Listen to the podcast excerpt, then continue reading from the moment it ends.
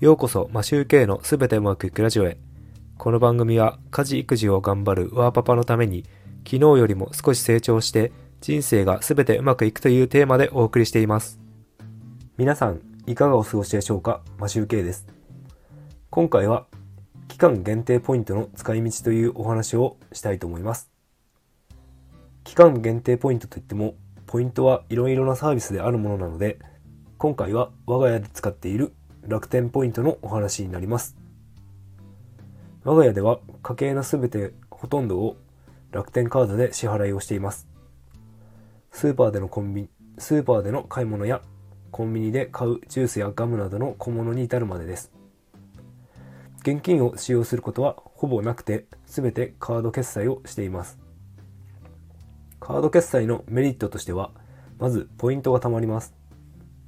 そして翌月引き落としになるのですぐに現金が揃ってなくても買い物ができます。しかし、我が家はお金がないからカードを使っているというわけではありません。すべてポイントのためです。さらに、ウェブ明細を毎月確認できるので、どこのお店で何を買い物したかまでわかります。厳密に言うと、どこのお店で買い物したかまでになります。具体的に何かを買ったっていうのはレシートを見なければ分かりませんのでそこまで厳密にどこで何を使っているかっていうところまで細かく見ているわけではありません。生活費のほとんどのかほとんどを楽天カードで支払っているのですぐにポイントが貯まってきます。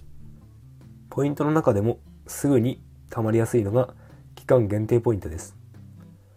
期間限定ポイントは文字通り期限内に使わなければポイントを執行してしまいます。なので通常ポイントよりも急ぎ目で使い切らないといけません。わずか1、2ヶ月で何に使うということを考えるとそこまで溜まってはいないし使い道がないと思いますが僕はこのように使っています。まずは楽天モバイルの支払いです。毎月だいたい1000円くらいなので、これにこれに使います。あとはコンビニでお弁当のおかずを買います。あと、おやつも買います。いつも会社には弁当を持参しているのですが、丼弁当にしていて、おかずがつく、おかずを作るのが面倒な時、昼に物足りなさそうな場合に、コンビニでおかずだけを、お惣菜だけを買い、ポイントで